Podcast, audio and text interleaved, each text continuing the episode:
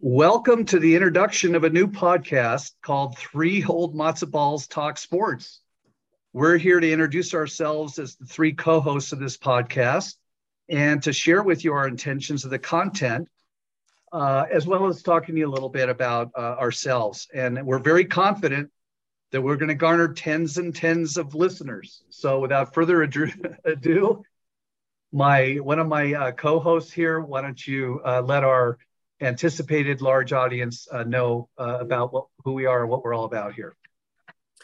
Uh, thanks, Mike. Uh, my name is Drew Pomerantz, and the point of this podcast is three buddies that have known each other for longer than most of you have been on this planet, uh, with about 175 combined years of sports viewing, have decided to launch this podcast to share our wisdom with all of you out there. Now, it's not our intention to sit here and say, back in my day, the athletes were all better, or to tell you that all good sports ended with the advent of color TV. We're not going to be talking about that.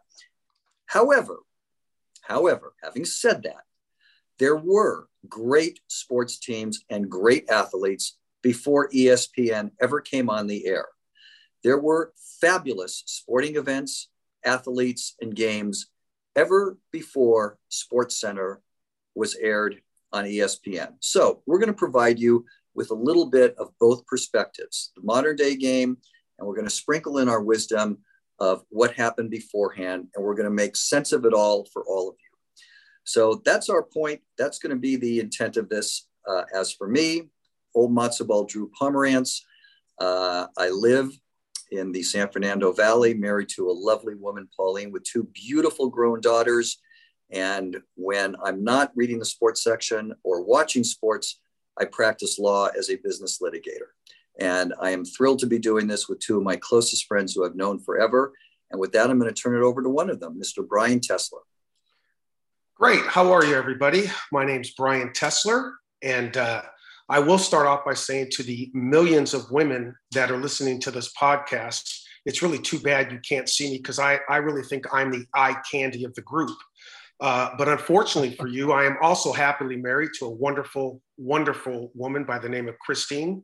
So unfortunately for you guys, I'm off the market, but uh, I am semi-retired. Uh, my hobby is golf, and I have two uh, stepchildren, Jack and Sarah. And I'm looking forward to really giving you uh, my opinion on every sports topic uh, through my own eyes. And with that, I'll go ahead and take it over to uh, Mike Elster. Well, hi, everybody. Uh, my name is Mike Elster. And uh, as Drew uh, alluded to, we've known each other for decades. the common denominator, specifically among the three of us, is that we went to high school together. The very esteemed Van Nuys High School in the suburb of Los Angeles called the San Fernando Valley. Uh, yes, and that's the very same school that Marilyn Monroe attended for a while, and that Don Drysdale attended and graduated from. Uh, we graduated in 1974, and for those of you astute at math, uh, yes, that makes us baby boomers now at the ripe young age of either 65 or 66, depending uh, which one of us you're talking to. I grew up uh, in the Valley as well, uh, Van Nuys specifically.